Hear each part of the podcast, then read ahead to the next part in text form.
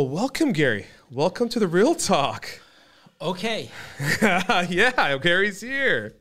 take me to the promised land. Yeah, well, thank you very much for coming in. Uh, you know, uh, we've crossed paths, we've talked, we went over the, uh, a lot in the past couple of years. A lot of things have changed, and uh, yeah, I want you to come in and uh, tell your story a little bit. But anyways, before we get there, how are you? How's everything? I'm doing well. Yeah? Doing well and living in the new world, as they would say. living yeah living in the new digital world that we're in um, so everything yeah so the last couple of years a lot of changes happened but how's everything i mean business wise things wise everything a stable life is kind of similar back to normal now Well, there is traveling There's no normal Yeah, anymore. It's okay. all it, it it's all new. okay It's similar, but it's new. I mean, yeah, I travel now again, and I'm Uh-huh. calling on accounts, and we're getting into accounts just about every day. okay good Um, but it's it's uh, with a little more intrepidation, a little more. Um, uh, why are you here? And and you got to be pre-qualified to get in. You couldn't. You can't just walk in the door and say, "Hey, I'd like to introduce something new to you."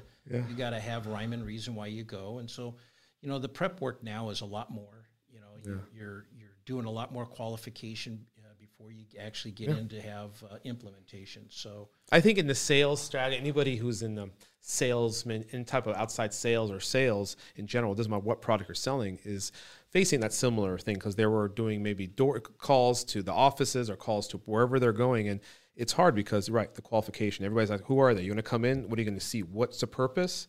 And getting a, a okay we're ready you can come in you know the people are ready for you you know first maybe even starting with virtual calls at the beginning or just telephone. It's like okay you're ready you can come in on this day um, and then whatever the product is they're here. Because again people humans like doing business with humans and in person. Again it builds the relationship. Virtual only goes so far but when we're in it it, it, it, it allows us to now virtual in my opinions we're more efficient than we ever been because we can do we can call and touch more people than we ever have before. But the interpersonal is, is irreplaceable and it's priceless to the relationship building.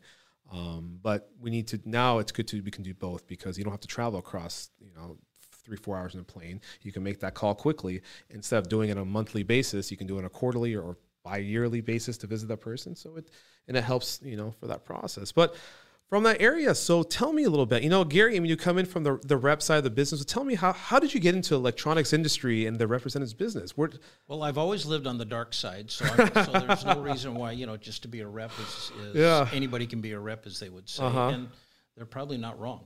Uh, but uh, I was a typical out of work uh, uh, sales manager that all of a sudden got laid off, and I said, you know, hey, I can be a rep. Anybody can be a rep. You know. where were you in electronics? Take that, but were you in electronics before? How did you get into the electronics field? I worked for a company called uh, Bergquist for the better part of 10 years, a little under 10, 10 years. And I worked my way from uh, being a local salesman to um, uh, doing national accounts and some uh, and, and national responsibilities. Yeah.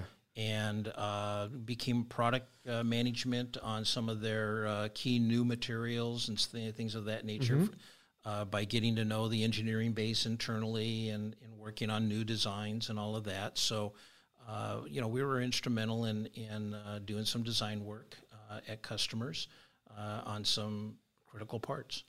And uh, so from there, uh, like I say, I got laid off uh, in times. Uh, I was the only person working for the company that in sales that was not living in, in Minnesota. So I used to have to go back to Minnesota monthly, and um, uh, and and it became you know a challenge. Um, so you know we kind of uh, butted heads in a lot of ways, uh, but uh, you know I was a typical sales guy. I could do anything. So Yeah. here I am.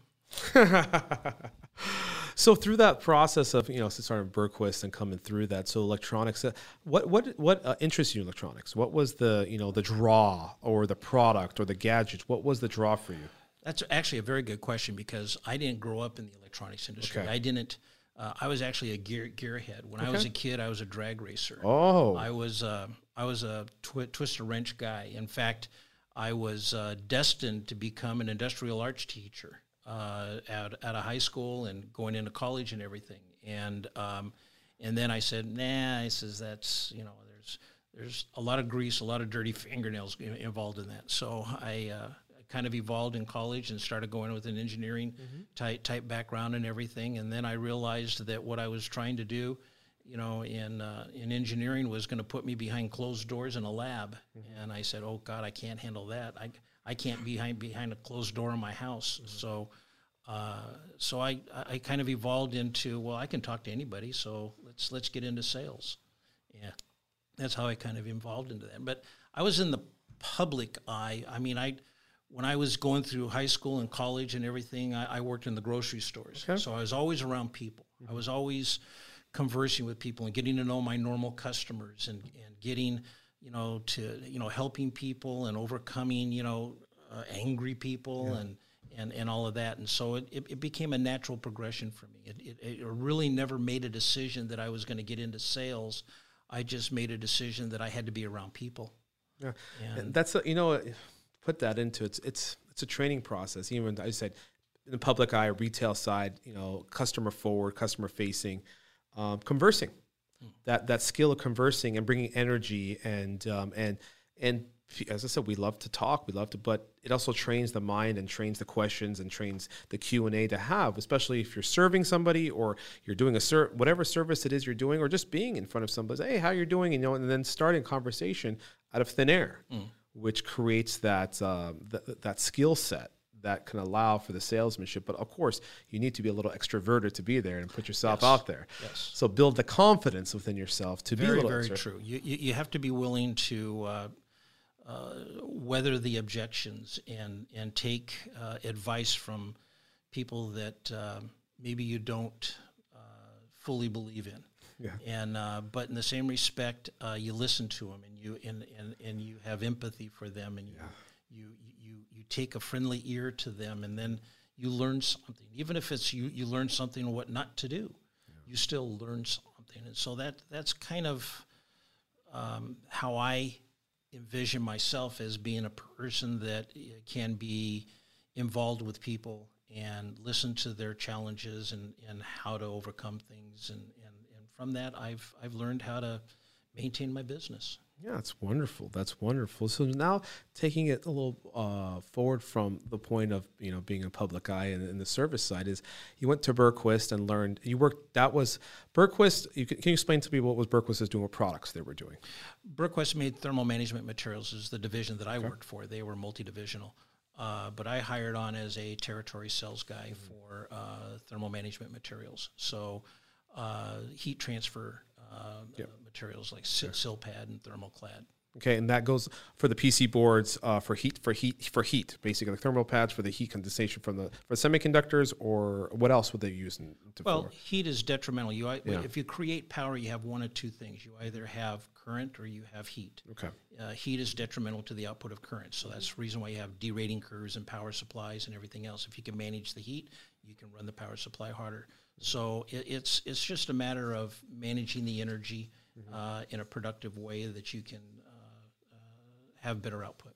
S- correct, because it increases in efficiency, and it can, um, and for moving forward from there, so you learned a lot of the manufacturing. So you visited a lot of manufacturers. You used that. So that's really, as you say, your uh, as you say, your training grounds to understand the I would say electronics manufacturing. Correct.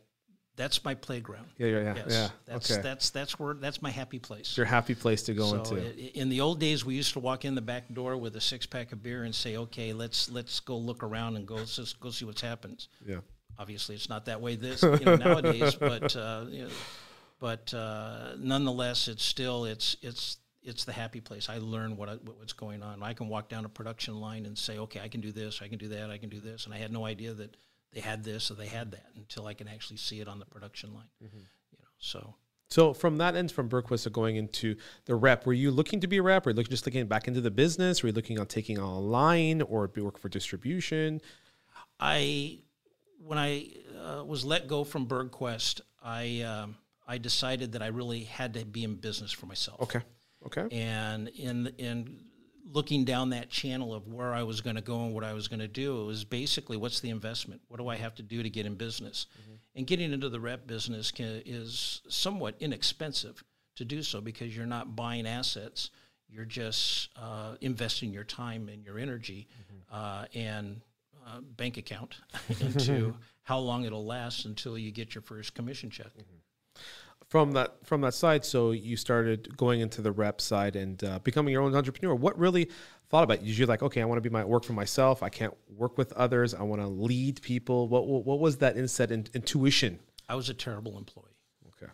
I um, um, I always had an opinion, and seldom did it march to the to the uh, uh, to the likes of my employers. And um, and I wanted to convince people of my opinion and demonstrate my opinion. And um, that was not always uh, uh, you know, with welcome arms.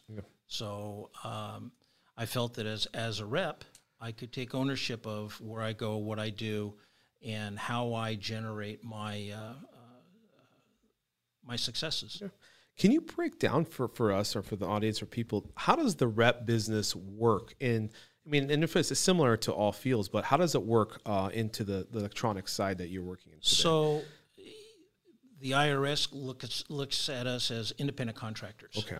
Uh, so we are a outsourced service Mm-hmm. that, uh, which is what I hate being referred to, but it's it's the fact. Mm-hmm. Um, a company that elects to outsource their sales territory instead of having employees in the territory, they they offload that territory, a geographical territory or an account territory, uh, to somebody that is outside of the co- company, and they pay him uh, commission, a percentage uh, of of that sale. Um, it's a unique way of that company managing their their uh, overhead by uh, no sale, no no no no salary. Uh, you make a sale, you know that you pay them a fixed commission percentage, whatever that is. So.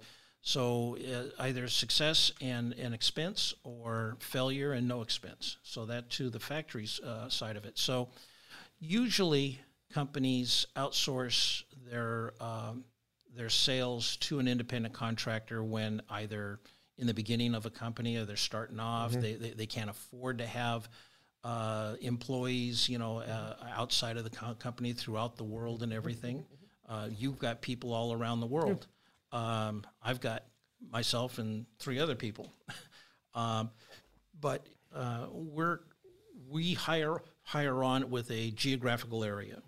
Uh, generally speaking, my company represents a uh, uh, a geography of Southern California, the lower half of California, um, uh, Clark County, Nevada. Where does that break Baja. from? I always want to say, where does that break from Southern San Luis California? Obispo. San Luis, Actually, SLO. Just, just north Los Osos. To be, Oh, Los to Osos. to be Okay, so that corrects. You know, I always wonder because to people, it's a rep. What what is a break? So that that's nine that three four nine nine.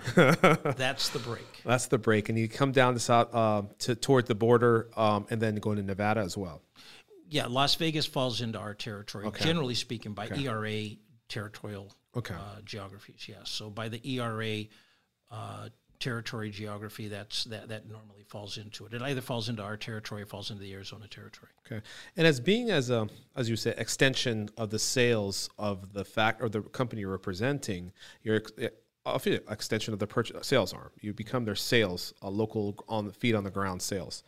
Um, how does that work with them for the marketing side? From either they send you, shoot you the leads, or you have marketing, or you prospecting. How does that all come into play? Well, I represent 18 companies. That means I I uh, I have 18 gods that I report to. They're all different religions. they all have a different way of thinking. So to answer that question would be individual for each one of them. Okay. Uh, they have their own way of thinking and their own way of going to market, uh, and none of them are exactly the same. Uh, so generally speaking, we try to take their marketing plan and fit that into how we go to market. Mm-hmm. So we have a, a philosophy of going to market as a whole. So we, our lines on our line card are built around synergy. So when we sell one line, we we have at least four or five other lines that in the same application have have applications. So in the customer's product, if we're selling uh, terminal blocks. Mm-hmm. We know that in ter- terminal blocks, there's usually wire and cable mm-hmm. going to a terminal block. We know that there's power coming to it, so there's power cords. We know that there's interconnect. We know that there's usually uh, some sort of a switching device, so relays and th- things of that nature, switches. So that's how we build our line card around that synergy. So is that when we go to market, we're selling four or five lines. So it's a solution based. You can come in with a solution, not just with a single source product. For the most part, yeah. And, and be able to add value around that. Okay, we you know what we can offer this. Do you have this? And add that um, because it does. I used to say, I mean, make it simple, like the upsell. Okay, you wanted a, a terminal block, but we can give you everything that works around it. Can we? d- Sometimes it's kind of hard because they already have decided their mind, but that allows that solution to come around and be have more, um, as you say, more coverage and more of the ecosystem or the product that they're making. you, you, you, you have to be able to take a lead from one factory and turn it into a lead from many factories. And you have to be able to see how that one product that you're selling has has uh, the ability to help you sell the other products. And so you can't leave without presenting the system. So the way we put it, you sell the system. Uh, so you know if you're selling an enclosure, what's inside the enclosure? If you're just selling the enclosure and walking away, away away from the order, logic tells me that you should be asking the question, why are you walking away when you got an enclosure inside? that's what's inside? I mean, help me, help me out here. Why am I doing that? Yeah. Um, so you know, uh, it's it's a it's a philosophical thing. You have to you have to have the the, the products, the line card that supports what your what your vision is and how you uh, how you want to be successful. So coming to that is the the value brought to your customer because I can see a lot, a lot of the value was solution based, bringing really adding value to the customer, being an extension of their engineering at, at the end of the day, being an extension of the engineering department to add resources that we're just a resource. We're not here to sell you. We can add and extend to give you solutions or based possible solutions to give your to optimize your end result. Yes. Um, uh, and then, so how do you go about on your personally for your decision? What lines you brought on and what industries you wanted to target? How how was that vision of that when you brought it to market to uh, GL Smith? Well, every product has its strength, where they're, where what they solve, what the problem are, you know, that they solve. Some of them are commodity products, so that you know it's it's everybody has it or everybody uses it. Uh, some of them are very unique products that have very uh, technical uh, functions that uh, solve a customer's uh, problems, uh, and some of them are just um, commodity in the sense that you can't live without it. It's just a matter of who do you choose to live with. And so, you know, we have to marry all that together. Um, ideally, you know, our job today is getting new business, NBOs. Uh, that's that's our charter by our factories. They don't want to hear what we vote, what we did yesterday. They want to hear what we're doing tomorrow. Uh, back in the old days, we used to carry a, a pad and we used to write orders. We used to walk into my distributors and I'd walk out with an order. You know, I mean, that doesn't happen anymore. Um, but in the same respect, you're helping those distributors, salespeople. So really, a rep today is a sales engineer. He's a he's a field application engineer, and and that's really our our charter uh, uh, today. So. To answer your point, we have to know the company, our factory's products. We have to understand what their function is. We have to understand how their product is is best presented, how it best suited for the customer's application, and we also need to know their weaknesses. You know, what's our competition better than us, uh, and why, and how how do we overcome those objections? A customer t- in today's market, an OEM in today's market, is looking for one of three things, and that's it. They're looking for innovation, technology mm-hmm. that takes them to the new promised land. Mm-hmm. They're looking for supply chain, being able to get it, mm-hmm. hence distribution, or they're looking for price. Everything else is assumed. Quality today is assumed. If you don't have it, you just don't get it. So they're looking for something that is one of those three is going to solve. If you don't have one of those three, at least one of those three, or two, or, uh, or all of them, then you're going to have an uphill battle to complete that that, that relationship.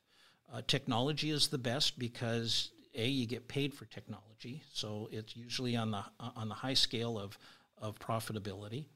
Uh, supply chain is uh, important. So, like we sell upwards to 70% of our sales go through distribution, folks such as yourselves.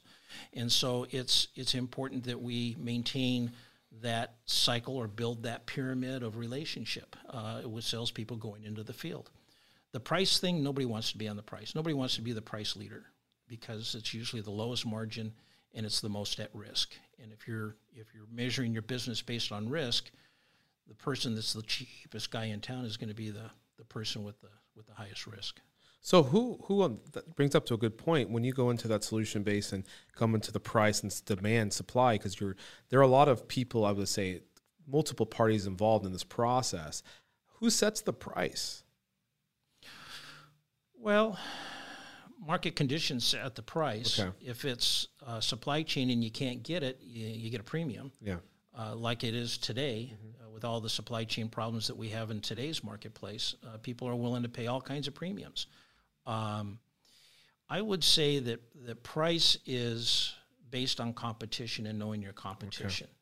Okay. Um, you know, the biggest guys in the marketplace are not normally the cheapest guys in the marketplace. Mm-hmm. You look at TE, TE tends to get out of the business when the margins go down. Mm-hmm. So they usually offload that and, and move on to the next technology because they're a technology leader. Mm-hmm. Uh, but you know, an offshore Asian line is going to take that product, whatever it may be, and they're going to build it in higher volume and build it Scale. in more economical volume and you know uh, less less costly materials and, and tooling and th- things of that nature in order to bring that product to market in a in a cheaper fashion. Of course, you lose tech, normally lose quality when you do that, uh, but at some point, product can can take a hit on on value than uh, uh, when it comes to price.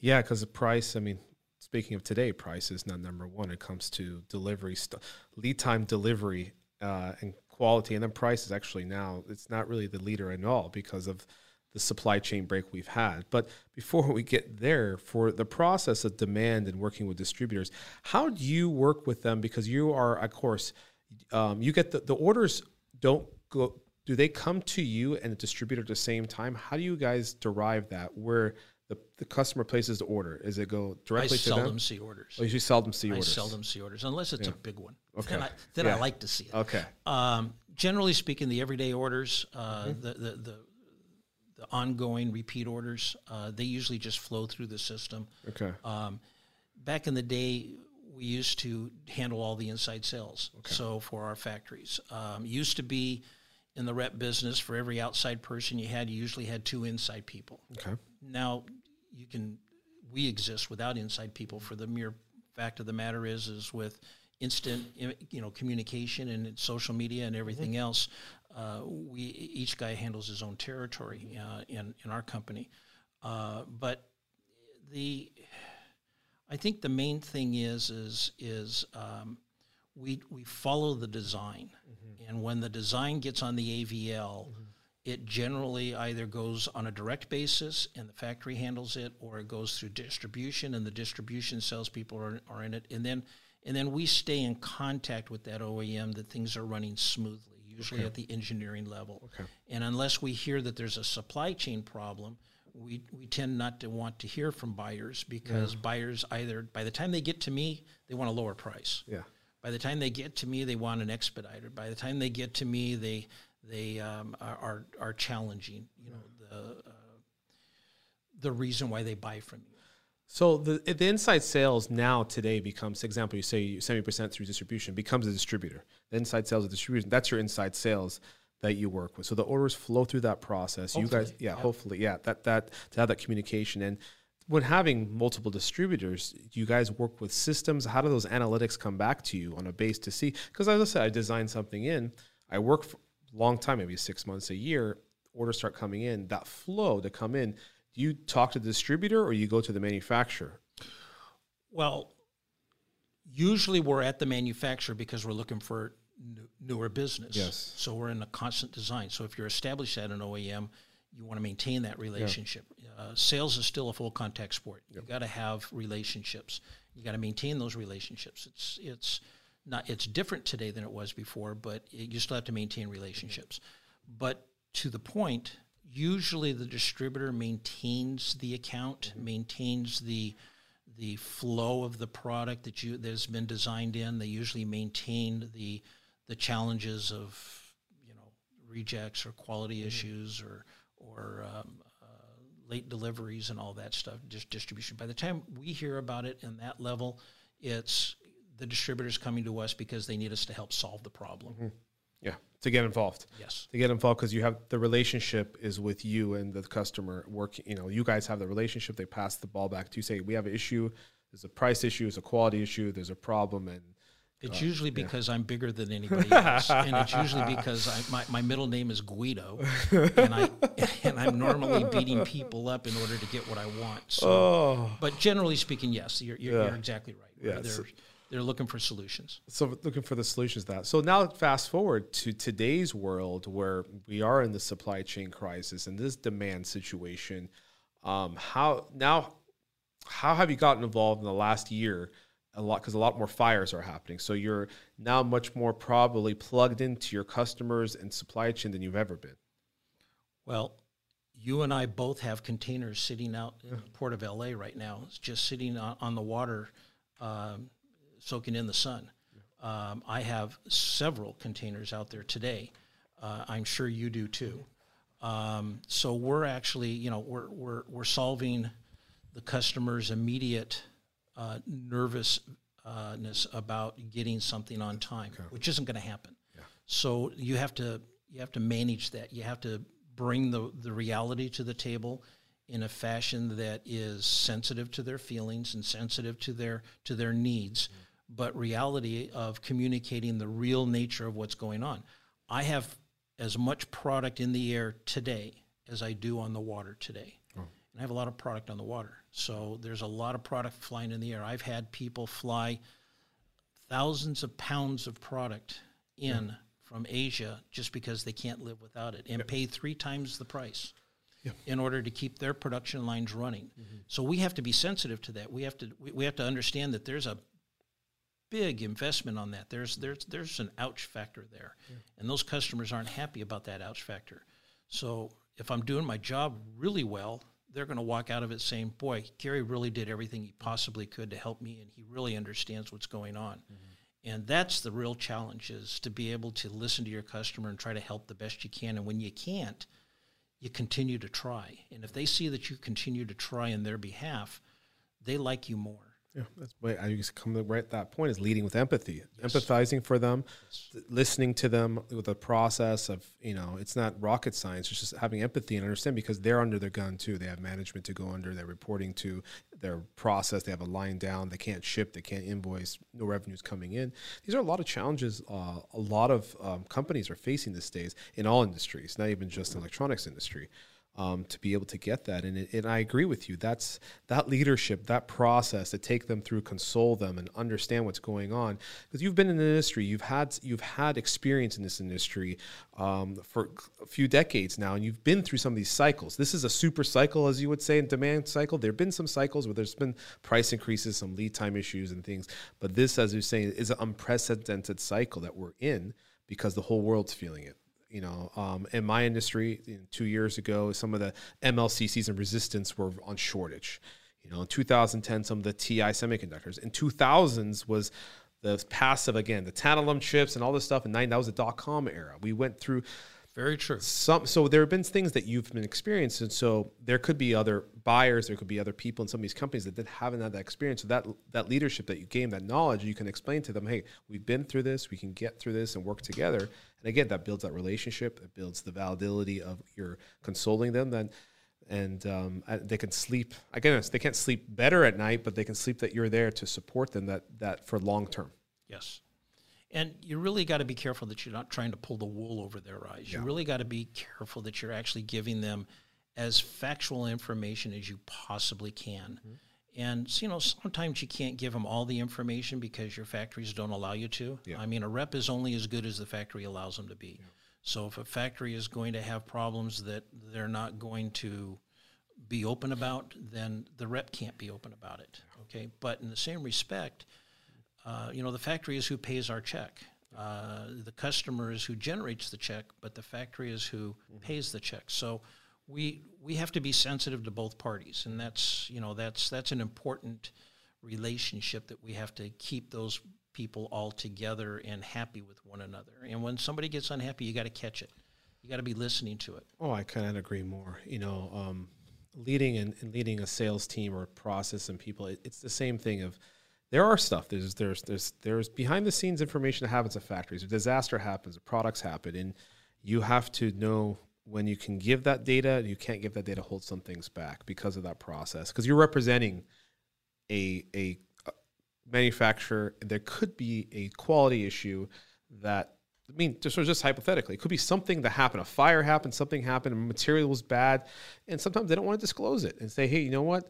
Lead time's being pushed out four to six weeks. You know, because of this, uh, tell the you know we just have to come up with a process and say we apologize. We'll do whatever it takes. We'll even pay for the shipping. We'll pay for whatever it takes to be able to bring it in on time. Yep. Um, those those things happen. You know, these these disasters happen. So from you know for the last say a couple decades, you've been in this industry.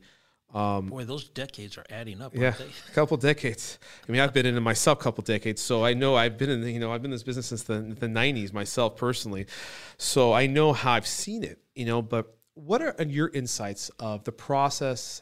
I would say the ecosystem and the infrastructure of the distribution representatives and manufacturer how has it evolved during let's say the last 20 from 2000s how has it evolved has it has it with technology the communication the marketing how has it evolved and what do you see today and what do you see that should be improving for the future well in the world of a rep um, you know the hardest word in the english vocabulary is change okay. people fight change more than they fight anything because mm-hmm. they don't want to lose what they already have so they fear change. They, they fear the unknown.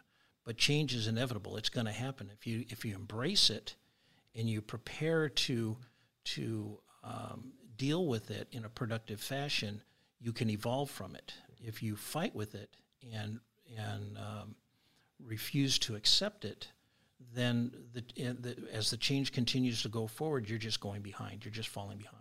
So change is inevitable. Um, it's it's the willingness to accept those changes and to and, and to move forward with, with the reality of what is available and what's going to happen. Um, you sell crystals. Mm-hmm. Everybody knows in the crystal industry there was a big fire mm-hmm. and, and a plant went down and the world pretty much came to an end on a whole series of products that nobody could do and everybody's production got in a standstill until everybody turned around and started to redesign their boards and redesign their products to go with other timing devices and to be able to do that. It created a huge industry. Same thing with the tantalums. There was a tantalum shortage. There was like I think there's three major suppliers of tantalums, and they all decided that they weren't going to play in the sand with anybody, and they were all going to hold on to their their, their toys and and uh, lock up their toolbox or their their, their toy boxes. Um, those market conditions will come about. It's no different than what it is today. Mm-hmm. Today, we're in situations that are totally out of our control. So we have to adjust to it. How do we how do we mitigate it? I heard on the drive down here, um, you know, that we got all these containers sitting out there. Well, one of the things about a container is you pay for containers. I pay pay for containers. A, ta- a container two years ago cost three thousand dollars to come from Hong Kong to mm-hmm. Port, Port of L.A. Today, that container costs about twenty-two thousand yep. dollars, yep. and and it continues continuing to go up. That's a price of goods. So you have to you have to go to your customer. You have to say, well, you know, we're, we're there. Well, you compound that with the price of copper, the price of silver, the price of semiconductors, and the price of everything else. And this customer is all of a sudden working on a, a ten dollar part that's now a fifty dollar part just on cost of goods. Yeah. Um, and so you have to try to solve those problems but it's the guy that can come up with a solution that makes it as palatable as the market will allow it to be mm-hmm. is the guy that is going to succeed. And that means that you have to listen to the problems and try to find solutions, even if you're not the solution in itself. So I'm not sure if I'm really answering your question, no, but but the point to it all is is that we as business people realize that our customers have lives that they need to maintain and it's our duty to help them maintain that that that life the best we can with our services, yeah. and that's where we come. Yeah. So that well, I just say through the time, services need to evolve. You need to evolve to be able yes. to help them and move forward. Um, how has technology al- allowed you to uh, improve your services? Well, that damn little cell phone makes me 24 hours. uh, everybody calls me at all hours of the day. Um, I talk to China all hours of the night. I'm sure you do too.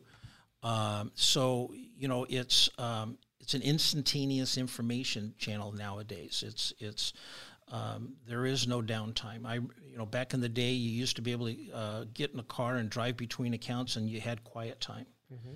Now you're driving down down the road, going from one account to another, and it's really you're just in the office. Yep. The office just happens to have wheels. So technology has taken us to all kinds of steps.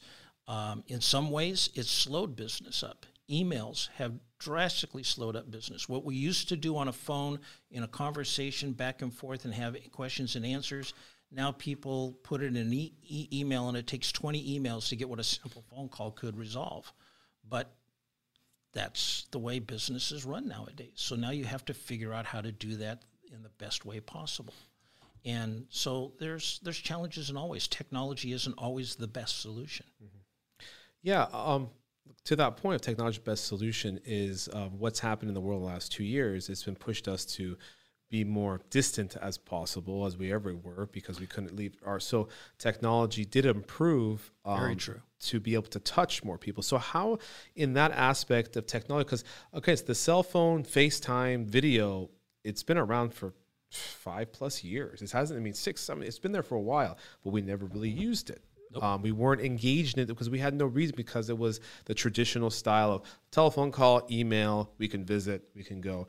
But now for the traditional, the salesperson, the, the businessman, the person traveling around the world, traveling the States, it has completely changed the way they behave because of the technology has improved the, the amount of touches you can you can touch your customer you can get on a quick call 10 minute virtual call hey how you doing today you know that but even the smile um, because phone and email my my opinion is what i always tell myself it's like the, the emails these days are robotic there's no emotion, even though you try to be sarcastic. You never know how the other person t- reads, reads it. Reads it, right? right? The same thing I tell to all my because uh, today with the instant messaging chats, the Teams chats, the pro, you know, people are, have sarcasm, and an emoji is not going to change the way things happen. You know, people throw emoji, but these are the processes, and I wanted to ask you through that. Is for the last um, two years since you, we've all embraced the virtual world, we've all embraced what's happening, and the how has that affect? How has that improved? Has it improved or has it has it not improved your way of touching customers to that process? Well, it's a combination of of all the technologies, okay. uh, and and you really can't let one fall shorter than the other. Mm-hmm. Yes, you're going to do emails back and forth because you get hundreds of emails a day, yeah. Um, and so you answer the emails and you pass it on. So everything that we do, everything we touch, we give to somebody else. Yeah. So we are never the collection plate mm-hmm. or the final destination. We are always a middleman of, of, of a transaction. Yeah. So it's important that we communicate from one to the other. But it's also important that we actually create the relationship mm-hmm. of the value of what we're asking to be done. Mm-hmm. So you have to communicate in your emails a level of friendship, mm-hmm but also a level of of importance. Um, and then you have to back that up with the immediacy of what it takes. And so, if it's something that's really immediate, I may send an email, but then I pick up the phone and I call and say, "Hey, I just sent you an email, but this is this is coming. I wanted you to know what what's going on. If there's any questions, make sure you get back to me." Mm-hmm. Combination of technologies is really what's taking place now. It used to be you just walk in, talk to them, and then walk out.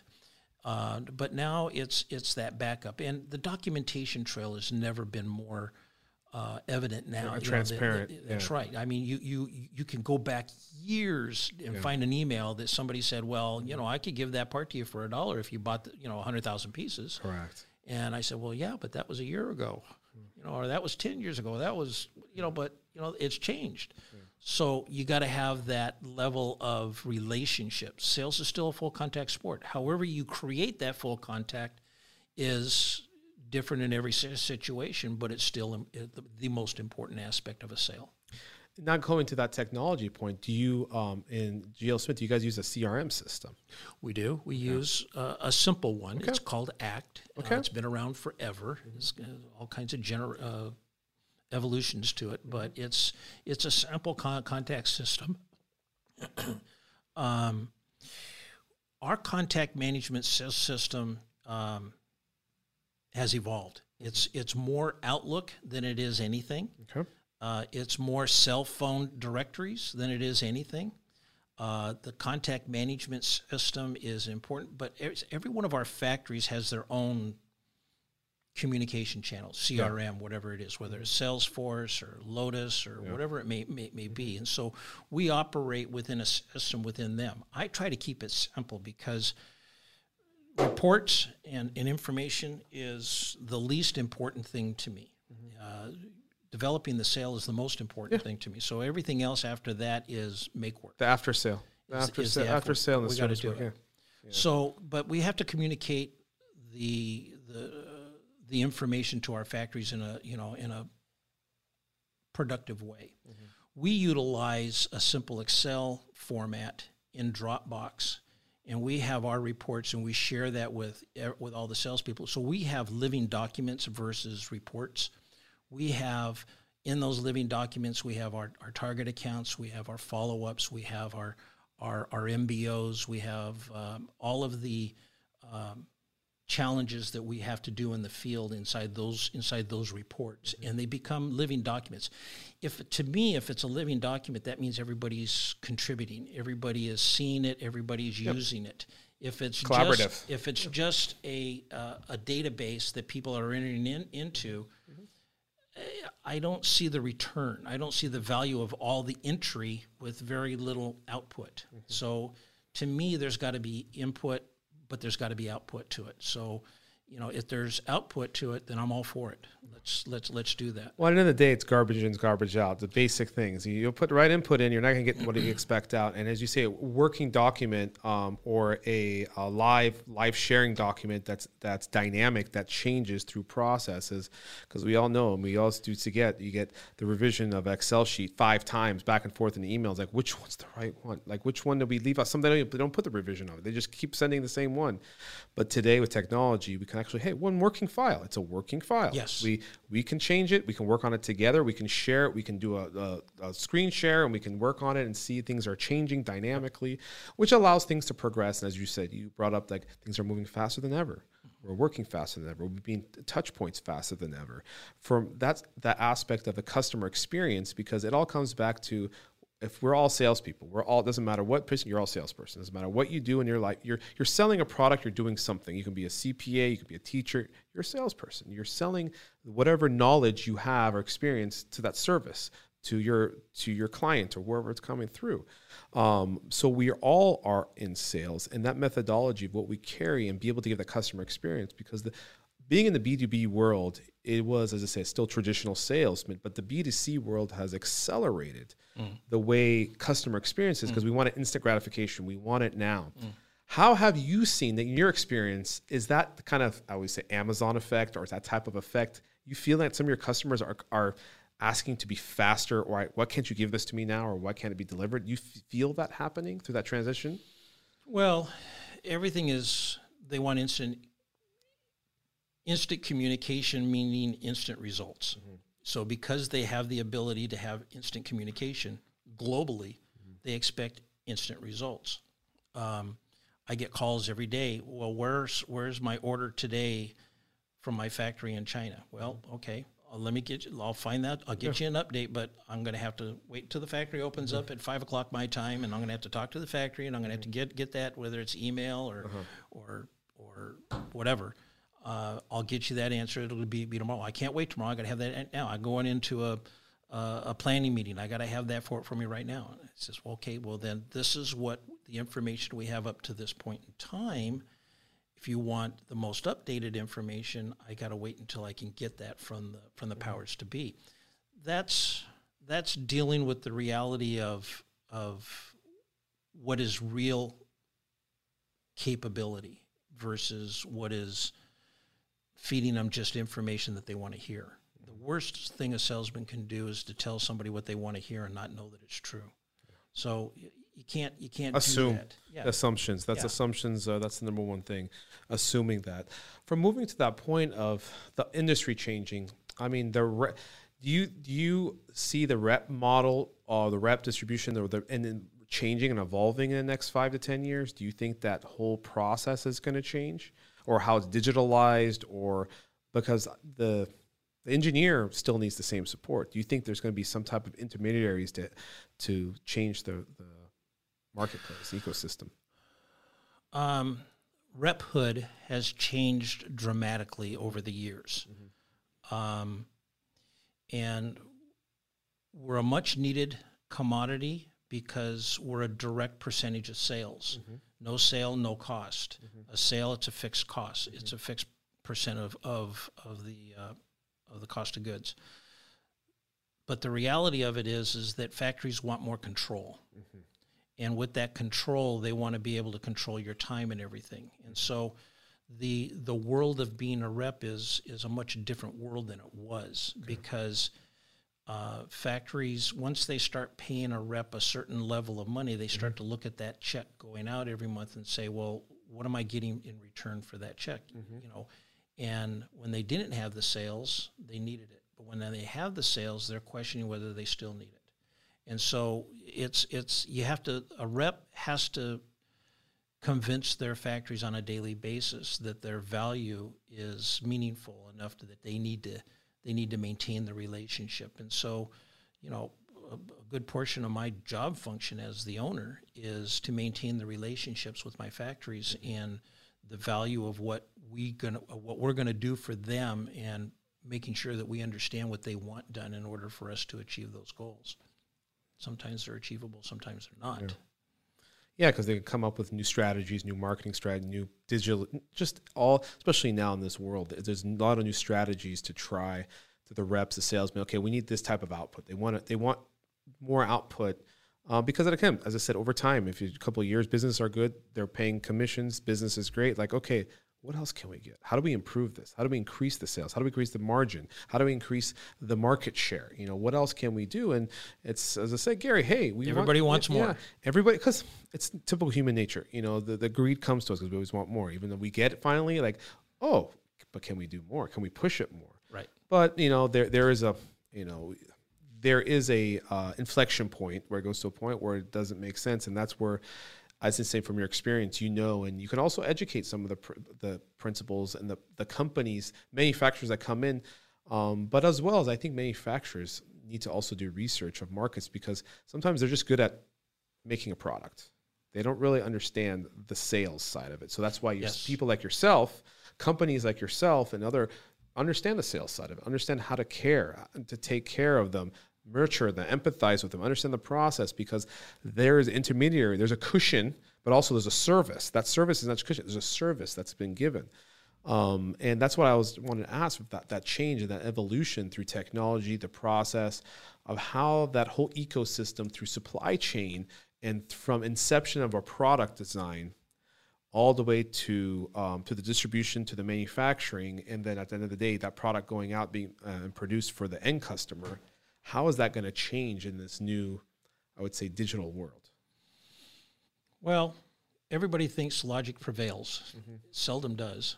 Um, companies operate di- differently from each other, and everyone has a different dynamic. Some companies are run by engineering. Some companies are run by by uh, salespeople. Some companies, God forbid, some companies are managed by bean counters. Uh, God forbid. Um, so, and each one of them has their own area of desires and wants. Mm-hmm. And, and what they think is right. Obviously, a bean counter wants profit wants wants dollars, and they want profitability. Yeah. Um, and so they're never going to be competitive in the marketplace. An engineer wants to make the world's greatest widget, mm-hmm. regardless of what the cost is. And of course, a sales guy wants to promise the world and can seldom produce. Mm-hmm. But you know, it's it's the mixture of all of that is what is where you kind of come to. So you got to figure out what you know as a rep. We have to figure out how is this company being managed. What is their what's their their um, what do they want? What do they and how do they envision getting to that point? And is that feasible? We've had to walk away from factories that have very unreasonable demands mm-hmm. because they don't have a good grasp on what the market how the market perceives them to be. Some of them think they're the world's greatest, and you know they're they're the 16th guy down in the chain to yeah. you know to be able to produce something. So you have to you have to bring them back to reality. And so the dynamic is is is you have to be real. You have to be you have to understand what the reality of, of their product and what their what their business model is. Sometimes you can bring them the greatest opportunity in the world and they walk away from it because they have a minimum profit margin of 20% and you brought something in at 19% and they're not and they're not willing to get down to that you know to that 19% and uh, and they're hard fast about it and so now we start to have questions about why mm-hmm. you know so I hate the word no. So when yeah. somebody tells me no, that's a bad word. and so I always ask them why, and yeah. and, and, I, I want to understand why. If it's if it's no, it can't be done, then explain to me why can't it be done? You know what? That's what your curiosity leads you because oh, yeah. your why. Everything it is why. If you can't get something done, why, and how can I improve it for next time to get that yes? What can we do? What what the process is in play? Because let me understand how this machine works, so I can understand why there is a no or why there is a a defense of that to stopping this to move forward. One of the, uh, questions I, I have, I know we were talking a little earlier for you, is the industry in itself of the ecosystem of uh, some scarcity, some talent that needs to come in, and the evolution of succession and process moving forward. So, right now, as you, we discussed a little bit, you are in the point of trying to find new talent. Is it talent you're trying to find new engineers or just salespeople? What is it that you're trying to mature or try to cultivate in, in your company? I'm looking for a personality. Okay. Um, I can I can teach the product knowledge. Okay. I can teach how to make a sales call. I can't teach the the uh, the common sense. Okay. I, I, I, I need somebody that can understand that we all need to learn continuously, myself included. Uh, and I have to have somebody that is open to uh, hearing the word no more than they'll ever hear the word yes. I always liken it to a baseball player. You know, a great hitter is 300. Mm-hmm. You know, that means seven out of 10, 10 times they're not getting a hit. You know, so only three out of 10, 10 times are they getting a hit. So a 300 hitter is considered good, and a 400 hitter is near impossible to be, mm-hmm. and that's less than 50%. So the point to it all is, is that to find the talent takes the personality the person in itself is is the dynamic. I can teach all the rest of that stuff. Yeah. What I can't teach is the desire, the the, the fire in their gut. Um, I used to always say I'd rather have to put water on somebody than to have to light a match under their butt. Yeah. You know, to to do it. So the guy that gets up in the morning looking for a place to go is the guy I want to find. Mm-hmm. Uh, so everything else I can work with. It's it's that fire in their gut uh, that that matters. Um, you know, getting the expertise, sometimes it hurts us to have somebody that is extremely experienced at what we do mm-hmm. because then they come in with preconceived ideas and no two reps operate the same. Mm-hmm. I, I, I could not exist in most of the other rep companies that are out there because I don't do things the same way as they do it.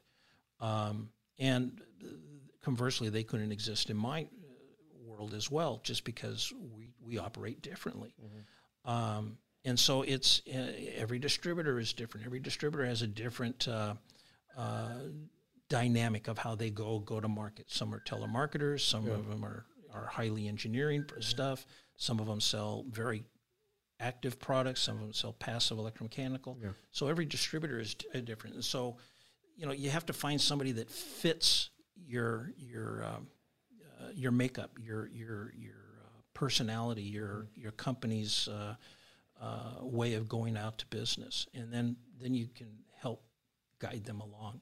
Mm-hmm.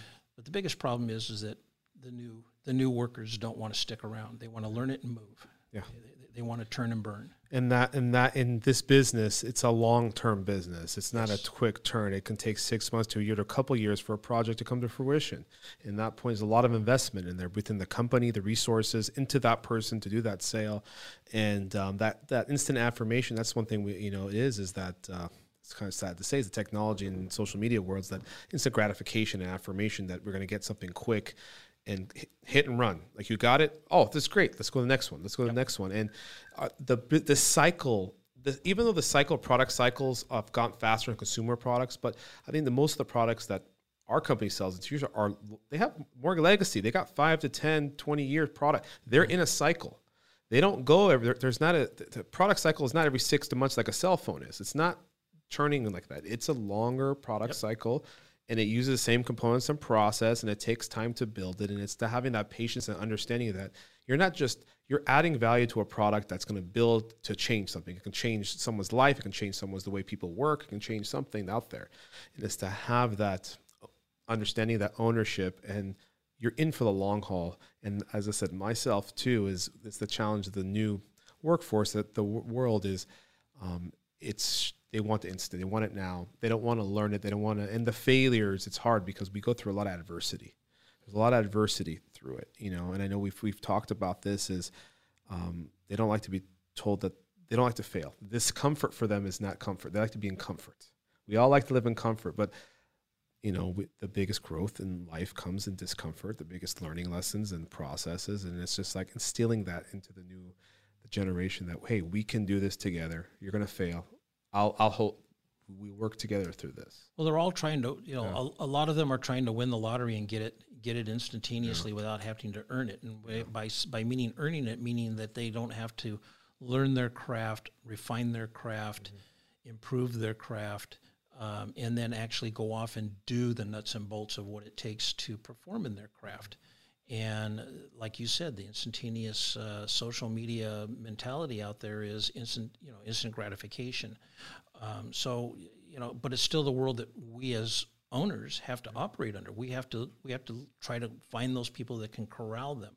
So now we become motivators and and and uh, rah rah cheerleaders, yeah. Uh, if nothing else. Um, but it's that hard balance to try to find the person that has that fire in their gut to want to learn. Uh, but I still believe that they're out there. Uh, they're just different, and, and, and we have to mature. Luckily, I have kids and grandkids, and so they, they, they tell me how wrong I am all the time, and so that keeps me on a level playing field. But uh, you know, at, at the end of the day, uh, you just got to keep going at it. You just yeah. can't give up. Yeah. I, I 100% agree because – as a leader, as lead by leading by example, is that we have to keep moving forward. We have to evolve, and I love how you said that we have we you know we hit a road bump the last couple of years through a pandemic. We we if you leaned into it, you kept going forward. You you were going to survive and come out of it on the winning. A lot of us, a lot of companies have. They've come up on the on the, on the outside. They come, they're gaining over the last year because you know what they went in. They say, you know what, this is we have to get down and dirty. We're going to go through this. We're here. We're in it together we're going to get through it, and we're going to come out even stronger than we were before. And with any adversity, that's how it works. Doesn't matter what happens in life. And that key word that you used yeah. repeatedly was "we." Yeah. It was we as a team, we yeah. together. I'm doing this with you. I'm I'm I'm going through this experience with you. Mm-hmm. It's not you do it for me. It's not you you have a job, get it done this way. This is the way. To, no, we together will get through it and I will listen to what you have to say if you'll do the same with me, mm-hmm. Recognizing that I have a number of years of experience and you have a desire to get those years of experience. Mm-hmm. And so it's that we thing. And, you know, you, you there's no I in team. There's all those yeah. all those little yeah, sayings and everything. Yeah. But uh, the reality of it is, is that that is the truth behind how you maintain a business in this world uh, in today's marketplace because you can't keep people if you don't if they aren't happy if they don't believe yeah. they don't believe in you and they agree. don't believe in your system and they don't believe in your trust and they don't believe in, in, in, in not not just you as a person but as the whole philosophy of what you what, you represent mm-hmm. then you're never going to hang on to those people mm-hmm. so you have to convince them that you're there for them they're more important. Quite honestly, they're more important than I am. Mm-hmm. Because you're working, we're working for them. Yeah, they're the fuel. You know, they're they're the you know you might be the fuel, but they're their engine. And if you can't, you know, you can feel them, but they're not working. If the engine's not running, it's it's right. it's just that's the same thing. I'm, I always say I'm, I'm nothing without my people. I'm just I'm just a fuel and the and shut them some of the chief uh, entertainment officer, as I say, to make it fun and have it, and let's move forward together and pull them through through that adversity. So you got to share in that success. Yeah, yeah. You have to share. You have to share all, the wealth. You have to share the the the. Uh, the decision making. You have to share the the problems you have to share so as that they feel like they're part of it. part of part of it. Um, last question I have for you is before we wrap this up because it's been so. I mean, it's run by real fast. I'm only 23 years old. yeah. I don't look well. like we are. What is you know for technology? Because we're in the tech industry. We're we're all the tech components. So what what do you see really? Because with your customers, what is excites you for the future of technology? And then especially in this decade, what what are you what are you looking forward to? Well, um, new companies are starting every day. New challenges are starting every day in, in regards to products um, and um, uh, the things that we sell are, are evolving on a daily basis. Um, I'm excited always about trying to find the latest widget that I can uh, be the best and fastest and greatest to market in. Um, but I, I, quite honestly, my my biggest interest at this stage of my career is to maintain and develop those relationships that are so dear and meaningful to me. And um, with my customers, I mean, they're they're not customers; they're friends. And, um, and and and to embrace with them, you know, the successes and, and, and all of that. So, you know, yeah, I'm on the downside of the slope, as they would say, but uh, but I really enjoy what I do, and probably will do it till I die. But uh, I, I think the the technologies are just going to continue to go through the ceiling. I mean, it used to be something was this big, and today it's this big, and tomorrow it's going to be this this Yeah. big, and what's involved in getting Yeah. it to that point. And I think it's just a matter of time Yeah. that you have to learn what that is. And so I want to be ahead of the curve. I want to learn what that means in my world. Yeah, So that's not that's mine. fine. Your phone. Yes, that's that's okay. Oh, okay. But uh, but over yeah, I mean, you know, as I you said, is it is exciting, and that that excitement, that fuel that fuels you is what leads you through the business and through adversity. Like you know, I'm excited. I'm excited to see what's out there. I want to add value to the product, whatever they're building that can change. You know, also my things change human, change our change life, improve life, improve the way science, mm. improve certain things we want to do mm. to give there. You know, there mm. is a lot the medical fields as we are in, and these are things like how can we be a part of changing something that can improve wellness, uh, mental clarity, and the way we work today, and the efficiency of process. And at the end of the day, yeah, it contributes to the success of the business as well. But we're contributing to others, and just like we talked about, is paying it forward, giving it forward, paying it forward, doing what we can to help others around us. To have everybody succeed and, and through the process of, of having that circle and having the relationships and friends but um, but I, we are in a in a very dynamic industry. Um, everybody knows who we are today because we're in the supply chain, we're in the world design, which is fascinating. We are the celebrities now, you know. It is. I mean, at the end of the day, we are the celebrity. Like, oh, you were the, you know, I didn't know, you know. It's like some places I didn't know. But what I did is like, oh, Gary, I didn't know you were. Oh yeah, I'm in it. I have containers. They're there. Products. We're trying to get your, like, oh wow, you're that part because it brings that self that awareness, and I think our industry needed that awareness from all the other people in the world so we can really see we're the foundation of helping the gadgets in the world because it's all electronics. We're moving forward faster than we ever we're not going to go backwards. We're building the foundation of, of the you know the new world as you say. Every day step one step forward um, you know and we're building that. It's, it's really exciting. So i love to hear your perspective. It's, so fascinating thank you today for coming on. Oh, i learned so much from you. I learned from the you know you gave so much input and the wisdom the process and you know guided through the process of the rep industry and how it's come through how you got here. It's, uh, so fascinating to learn and I, I hope you enjoyed it and uh, you shared a lot of knowledge. Well, I, I, I, I firmly believe in paying it forward.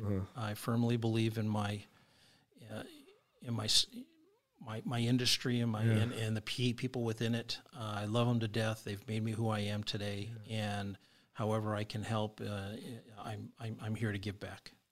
wonderful wonderful well thank you gary thank you for everything and I only have one question for you. yes. Am I going to walk out with a PO today? whatever you need There you go. Whatever you There need, you whatever you Now I'm need. See, you see that you know what that sales tactic right there. You know, you talked. Hey, that's a great sales tactic. There you go. Well, Yeah. Wise old man once told told me you don't you you don't ever walk out without asking for the order. Yeah, I even love if it's not there to get. I So love it. Got to I ask love for the it. order. Well, I love it. Well, thank you very much, Gary. I thank and you. Thank you, and we're out.